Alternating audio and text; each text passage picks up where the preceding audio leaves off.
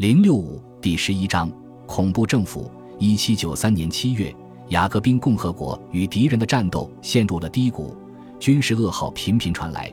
联军的铁骑已经踏入佛兰德斯以及比利牛斯山沿线的领土。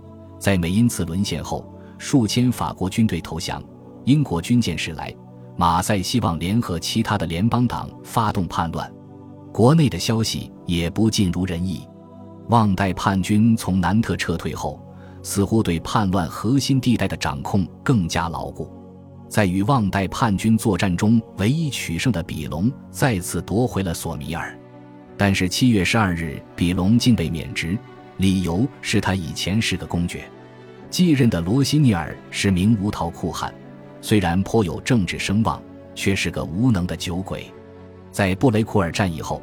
诺曼底的联邦党叛乱很快就瓦解了，但是因沙利耶的被处决，里昂还在继续抵抗。土伦先前一直忠于国民工会，现在也加入了叛变的行列。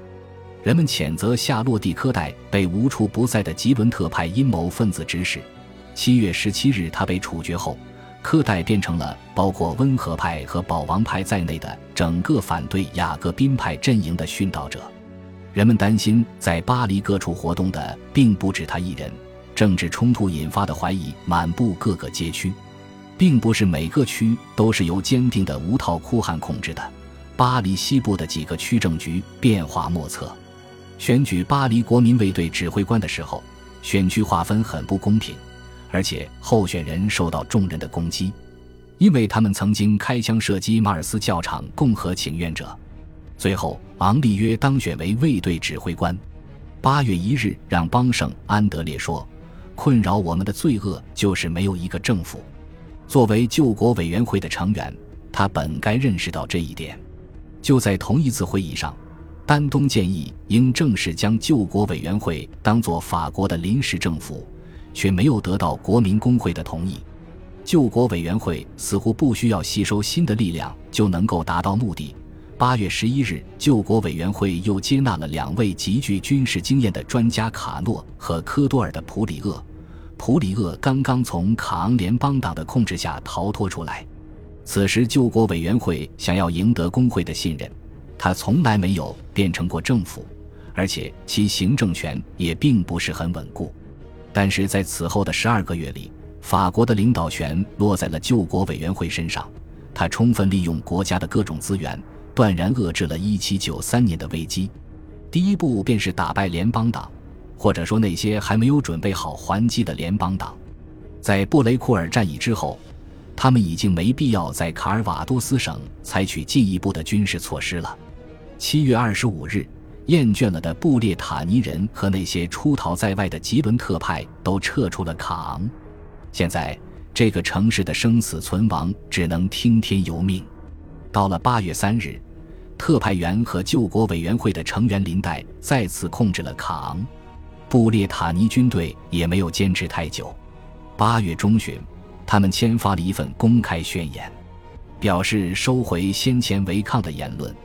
出逃在外的代表继续寻找隐藏点，他们向南部潜逃，认为波尔多可能比较安全，但是等待他们的却是伤痛和失望。吉伦特省的抵抗运动也被瓦解了。在七月的最后一周里，吉伦特省的人民委员会似乎仍旧大权在握，控制着地方铸币厂的造币，用来支付其迅速增长的开销。随后，八月二日，因为担心巴黎会进行军事报复，而且面临愈加棘手的粮食供给问题，人民委员会突然自己解散了，并召回了派出的部队。如果他想要抵挡山岳派的报复，结果注定失败。尽管缺钱，人民委员会还是没有胆子抢劫造币厂，因为这会被视为偷窃国家的重罪。自建立之初开始，人民委员会一直是那些反对巴黎的流言蜚语的策源地。同时，他也往法国南部和西部的各个地方派出专员，煽动联邦党叛乱。实际上，就国内危机而言，吉伦特省的人民委员会发挥的作用远比卡昂和雷恩的委员会更大，最后受到的惩罚也更为严重。八月六日，吉伦特省人民委员会的所有成员都被宣判为叛国者和不法之徒。八月十九日，特派员来到吉伦特，恢复了市府的合法权利。不过，他们却失望地发现，这并不是一个充满畏惧、心怀忏悔的城市。由于当地纨绔子弟的捣乱和威胁，国民工会的专员只能于次日撤到沿河而上三十公里的拉雷勒中由共和国控制的安全地带。在那里，他们向国民工会报告了自己在吉伦特省的经历，要求派兵支援。以便再次入城，直到十月十七日，他们才放心大胆地向吉伦特省进发。但那时波尔多早已做了好几个星期的准备。八月二十七日，波尔多的国民俱乐部重新集会，用三周时间选出了由雅各宾派控制的新一届市府。波尔多还举行了纪念马拉的活动。塔里安从旺代赶来接手波尔多事务，他的话一针见血。纯粹是为了保存面子，哪怕只有一小会儿，能团结二十八个区的肯定是饥饿和恐慌。在同样的压力下，马赛也很快举起了白旗。接到命令后，阿尔卑斯地区的军队开赴对付马赛和里昂。八月初，里昂被包围了，但还在负隅顽抗。由于已经和罗讷河内的同盟失去联系，马赛人开始担心。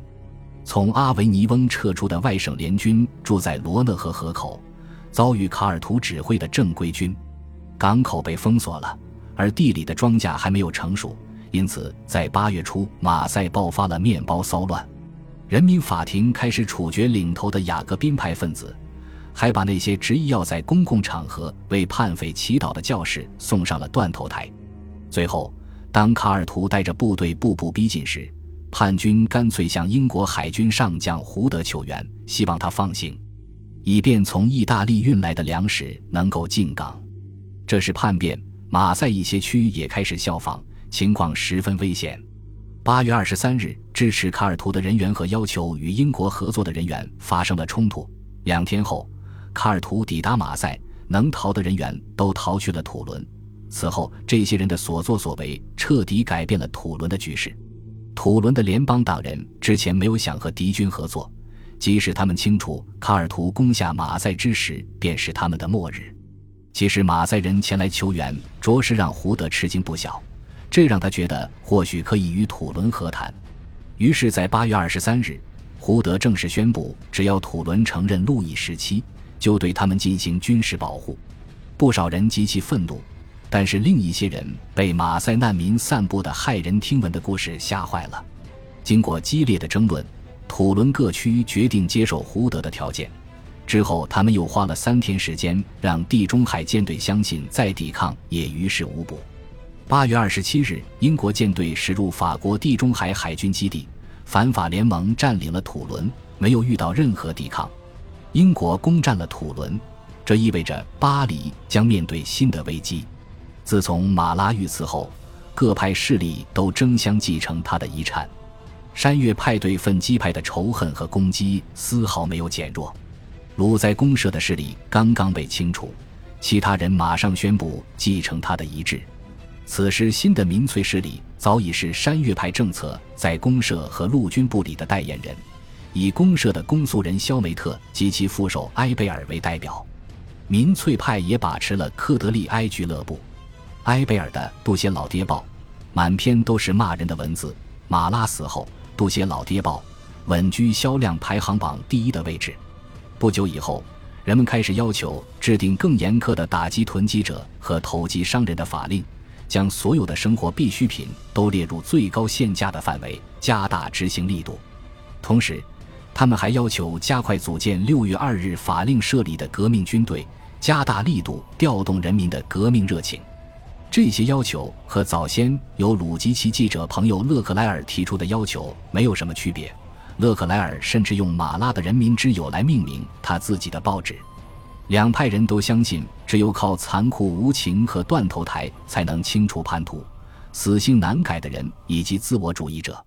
解决国家的危机办法就是采取恐怖措施。即使在国民工会，这样的呼声也越来越高。像比约瓦伦及其亲密合作者科洛戴布瓦那般残忍的代表提出要对囤积者处以死刑。科洛本是演员，因其出巡外省时出色且无情的表现而成名。比约瓦伦和科洛代布瓦靠着他们绝不宽容、绝不妥协的风格，渐渐从山岳派中脱颖而出。救国委员会批准了一些民粹派的举措，如八月二十三日应各区请愿者的要求，通过了全民征兵法。尽管这项法令的措辞犹如卡诺的散文一样振奋人心，从签署通过到部署执行都十分迅速，但远未达到全国性的效果。勒克莱尔宣称，国家的决定都被国民工会中姑息纵容的态度腐蚀削弱了，需要清洗，因此也不排除重新发动一场类似六月二日那样的民众运动。埃贝尔一心想成为内政部长，结果八月二十日落选告败。在失望惊讶之余，埃贝尔想利用勒克莱尔的那套计策，动员雅各宾派接受。经济情况对他非常有利，整个夏天。纸券都在贬值，八月时降到其面值的百分之二十二。极为显著的是，自从清剿吉伦特派以后，降了百分之十四。几周来，虽然收成不错，但天气炎热，河道干枯，很多水利磨坊无法工作，面粉依旧供应不足。所以六月以来，基本商品的价格不断上涨，有些商品的价格飙升得十分离谱，肥皂价格翻了三倍。国民工会里的所有的温和派和打瞌睡的人都受到了谴责。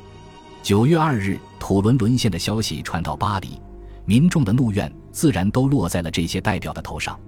比约瓦伦已经准备好了，他将指责救国委员会的无能，要成立新的委员会监督阁僚。恭喜你又听完三集，欢迎点赞、留言、关注主播，主页有更多精彩内容。